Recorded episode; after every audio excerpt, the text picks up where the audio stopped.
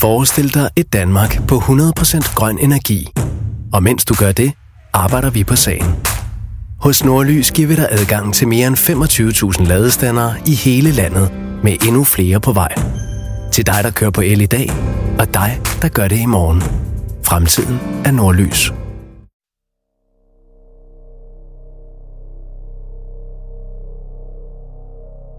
I 2000 forsvinder en 20-årig ung norsk kvinde sporløst i Stavanger, da hun er på vej hjem fra en aften i byen. En måned senere bliver hun fundet død i en kloak på en parkeringsplads. Det er ikke en ulykke. Det er et mor, og en omfattende drabsefterforskning går i gang. Dette er historien om et drab, der rystede Norge, og som stadig spørger, for hvad skete der egentlig den nat i Stavanger for over 20 år siden, og hvem er morderen?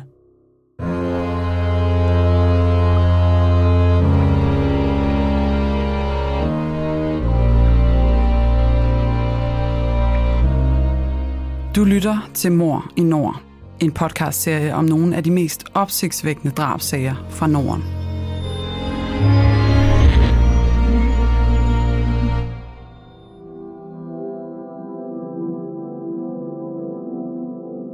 Det du nu skal høre er en virkelig historie, læst op af Le Gammeltoft. Det her er en genfortælling af sagens fakta, som de har været gengivet i andre medier. Nogle detaljer er udeladt, ligesom vi her afholder os fra at tage stilling. Det har retssystemet gjort. Men du skal være forberedt på, at det kan være voldsomt at lytte til. Ikke mindst fordi det handler om rigtige menneskers liv og død.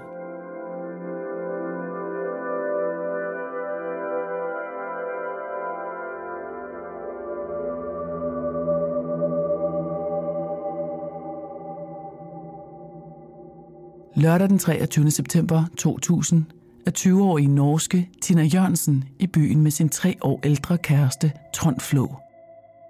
Det er en mild, lidt blæsende aften med temperatur omkring 13 grader, hvilket ikke er usædvanligt for årstiden i den norske kystby. Parret går ikke hjem sammen, men skilles efter midnat. Omkring kl. 01.30 ser vidner hende tale med en mand i en mørkebrun skinjakke uden for Burger King på torvet i Stavanger. De taler stille og roligt sammen som venner.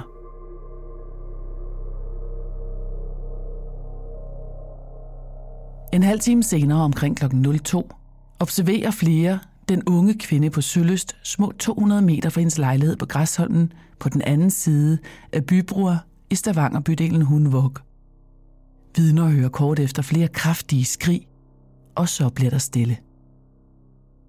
Tina Jørgensen når aldrig hjem, og ingen hverken ser eller hører mere til hende, før hun fem uger senere, den 26. oktober 2000, blev fundet død i en kloak på parkeringspladsen foran Boer Kirke, lidt uden for Stavanger.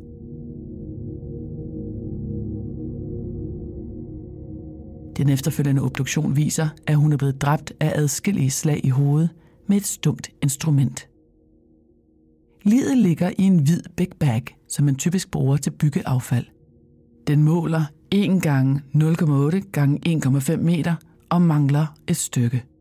Politiet finder desuden hendes tøj og genstande, som kan være drabsvåbnet i sækken, med hendes håndtaske, en Filofax lommebog og en grøn Nokia 3210 mobiltelefon er væk. Efterforsker Bjørn Andersen vil ikke udelukke, at en af genstandene kan være drabsvåbnet. Det stemmer med de skader, Tina blev påført, og de er nu sendt til teknisk analyse. Han ville ikke oplyse, om Tina Jørgensen har andre skader end slagene i hovedet, men afviser, at hun er blevet seksuelt misbrugt.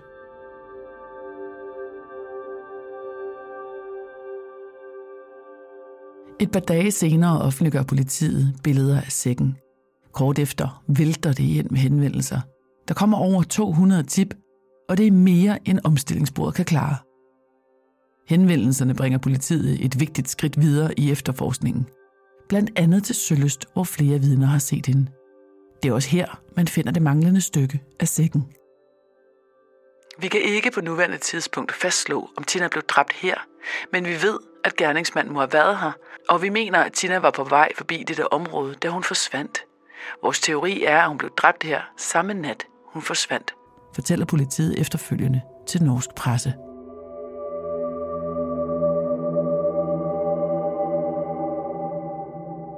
Politiet tilbyder fører af pirattaxaer frit lejde, hvis det kan hjælpe med oplysninger om, hvordan den unge kvinde er kommet videre fra Søløst den 24. september. Måske har en af dem samlet hende op, men er bange for at bringe sig selv i fedtefadet ved at ringe til politiet. Det behøver ingen af dem længere at være bange for. Vi har valgt at se gennem fingre med den ulovlige kørsel, hvis der er pirattaxaer, der kan hjælpe med opklaring af, hvad der skete i timerne, inden Tina forsvandt, oplyser politiet på pressemødet. Vidner fortæller, at de har set en BMW med åbent bagagerum holde parkeret i nærheden af Søløst på drabsnatten fem uger tidligere. Der er stået en eller flere omkring bilen, og Tina Jørgensen har muligvis været en af dem. Der bliver lavet en fantomtegning af bilen, og er en af de mænd, vidner mener at have set ved bilen. Tegningen blev ikke offentliggjort, men lagt ind i sagsakterne.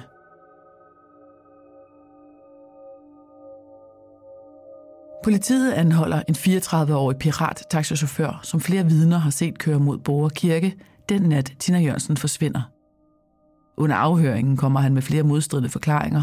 Blandt andet påstår han, at han slet ikke havde været ude at køre den nat, selvom flere vidner havde set ham i området. Hans hustru bekræfter oplysningerne, men indrømmer senere, at hun er blevet presset til at lyve. Desuden kommer det frem, at chaufføren har slået sin GPS fra omkring Søløst. Taxachaufføren bliver sigtet for falsk vidneforklaring, men ikke for drab, og løsladt igen kort efter. På en pressekonference forklarer politiet, at de falske forklaringer har forkludret efterforskningen, men at chaufføren ikke har noget at gøre med drabet. I stedet retter politiet nu søgelyset mod Tinas kæreste.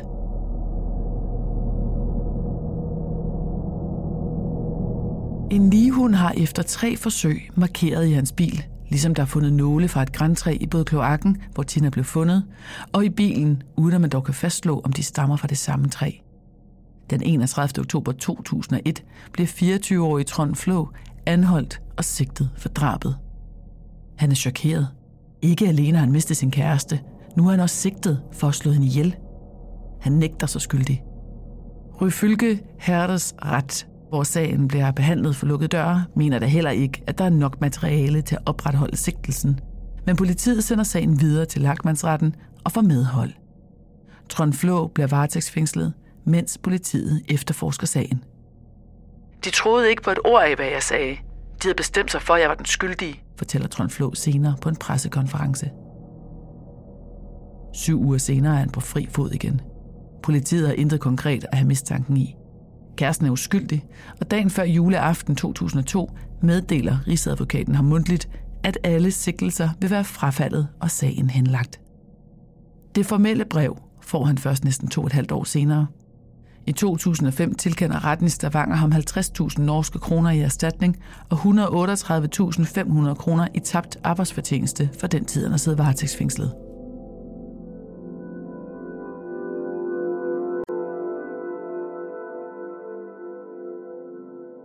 Efter mere end 1.300 tips, efterforskning af flere tusind personer og 1.700 afhøringer, må politiet erkende, at man ikke er et skridt nærmere en opklaring, end den dag Tina Jørgensens liv blev fundet i kloakken foran kirken i Borger. og sagen blev henlagt som uopklaret. Men indbyggerne i Stavanger vil ikke give op. De fortsætter med at ringe ind med tips, og i 2012 nedsætter politiet en gruppe på fem efterforskere til at gennemgå de mange henvendelser. Men lederen af gruppen, politiinspektør Ernst K. Rossebø, understreger, at der ikke er tale om en helt ny efterforskning, men blot et forsøg på at danne sig et overblik. Alligevel blev der tændt et lille håb hos mange, og især hos Tinas mor, Tordon Afsdal Rasmussen, der nu har levet med uvidsheden i 12 år. Der har været op- og nedtur, men jeg har altid haft et håb om, at sagen en dag vil blive opklaret. Derfor bliver jeg også meget glad, da politiet ringer og fortæller om gruppen. Det er meget vigtigt for mig, at drabsmanden bliver fundet, sagde hun. Noget af det første efterforskerne gør, da de overtager sagen, er at offentliggøre fantomtegning af BMW'en og en af de mænd, der er blevet set i nærheden af den ved Søløst, natten den 24. september 2000. Politiet kan ikke forklare, hvorfor det ikke er sket 12 år tidligere, da tegningen blev lavet. Godt spørgsmål, svarede de, hver gang de blev spurgt. Tegningen udløser mere end 15 henvendelser, og det overrasker politiet. Det er meget at få 15 tips på så gammel en drabsag. Normalt får vi kun et par stykker på ældre sager, siger efterforskningsleder Bjørn Thorleif Vanvik efterfølgende til norsk tv. Samtidig vælger gruppen at offentliggøre endnu en fantomtegning, som heller ikke tidligere har været fremme. Den forestiller den mand, flere vidner har set Tina Jørgensen tale med foran Burger King på torvet i Stavanger, kort tid før hun forsvandt. Politiet efterlyser manden, som de anslog til at være mellem 25 og 30 år gammel, 180 cm høj og normale bygning, men med en lidt kraftig overkrop.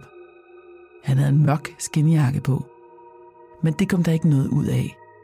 Manden meldte sig aldrig, og sporet løb ud i sandet.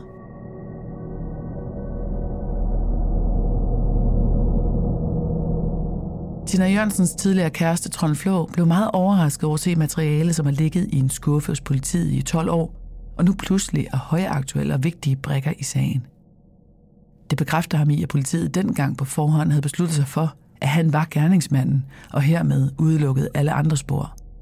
Han kunne ikke lade være med at tænke på, om sagen ville have fået et helt andet udfald, hvis tegningerne var blevet offentliggjort dengang. Men nu sker der pludselig noget. Den 16. september 2015 anholder politiet en 36-årig mand fra Lyngdal og sigter ham for medvirken til drabet på Tina Jørgensen.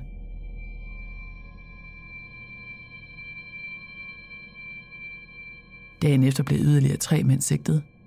To 36-årige, også fra Lyngdal, og en 38-årig mand fra Sirdal. De nægter sig alle sammen skyldige, men så dukker der pludselig en lydoptagelse op, hvor den ene af de fire anholdte mænd hævder, at de har været hjemme i Tina Jørgensens lejlighed for at hente nogle ting. Han taler også om en taske med en filofax og en mobiltelefon, som han ikke vidste, hvor var blevet af. Jeg husker det ikke helt, men hvis det var mig, der tog det, har jeg smidt det væk. Han tilstår drabet, men en psykiater fortæller senere, at der er tale om en falsk tilståelse. Alt, hvad han fortæller, har tidligere været fremme i medierne. Den 1. oktober bliver alle med fire mænd løsladt, og præcis et år senere henlægger Rigsadvokaten sagerne med den begrundelse, at politiet, trods lydoptagelsen, ikke kan bevise, at de har begået noget strafbart.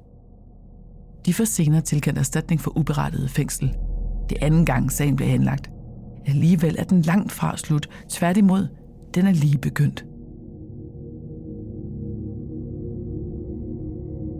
Politimesteren i Sør-Vest politidistrikt, som Stavanger hører under, vil have sagen opklaret, og den 18. oktober 2016 beder han norsk politis cold case enhed om at se på den gamle sag.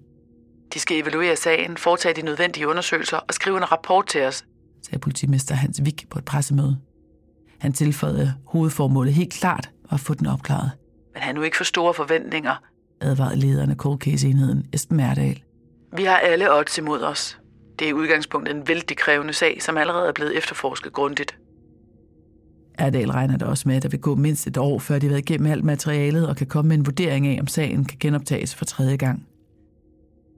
Men inden han når så langt, udgiver den undersøgende norske journalist Erland Frafjord bogen, da Tina blev dræbt. Den er baseret på flere tusind siders dokumenter, dagbøger og billeder, og der bliver ikke lagt fingre imellem i kritikken af politiets arbejde. Han afslører blandt andet, at flere af de personer, der har befundet sig på torvet i Stavanger den nat, drabet fandt sted, og som senere blev afhørt af politiet som mistænkte, har alvorlige sædelighedsforbrydelser på samvittigheden.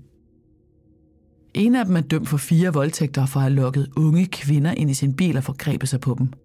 Han nægter at have været i Stavanger på drabstidspunktet, og politiet vælger ikke at gå videre med sagen, selvom flere vidner hævder at have set ham på torvet. Ifølge journalisten var han ellers en af de otte mænd, der stod øverst på politiets liste og mulige gerningsmænd. En anden var chaufføren, der blev sigtet for falsk vidneforklaring. Bogen afslører også, at Tina Jørgensen ikke blev dræbt med en sten, som både politi og presse ellers har mere end antydet, men med en stålstang fra et rækværk på en byggeplads i nærheden af hendes hjem på Græsholmen. Det fremgår af både obduktionsbilledet og obduktionsrapporten, som forfatteren har haft adgang til. Tina Jørgensen blev slået gentagende gange i hovedet med stålstangen, også efter, at hun var død.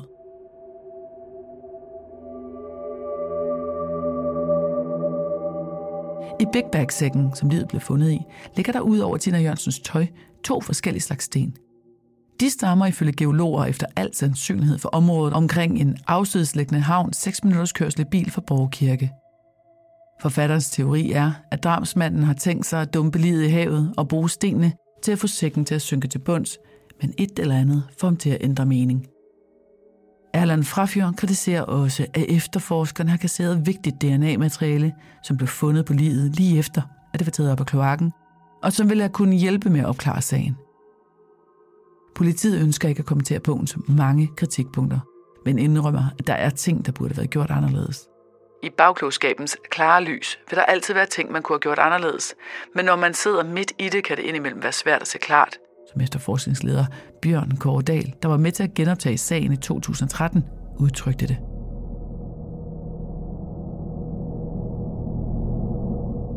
Den 26. april 2018 kommer norsk politis cold case enhed med sin længe ventede rapport.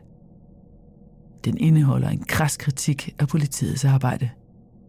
Blandt andet for de tidligere efterforskere høvl for at have kasseret vigtigt biologisk og teknisk materiale. Vi tager kritikken til os og beklager. Det materiale skulle aldrig have været kasseret. Det var en fejl, og det kommer aldrig til at ske igen, lover en ydmyg politimester.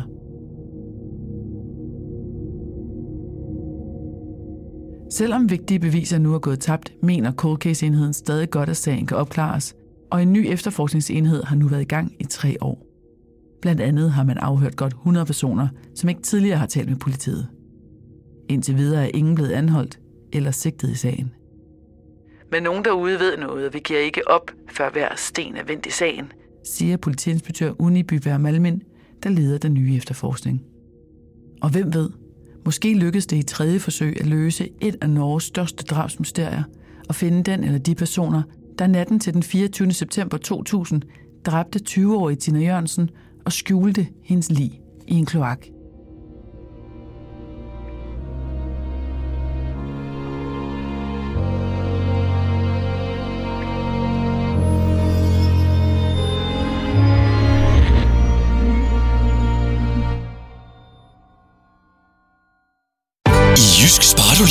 Helt op til 50% på havemøbler og andet til haven. Du hører det rigtigt. Helt op til 50%. Bliv klar til at nyde sommeren med vores store og flotte udvalg af alt til haven. Jysk.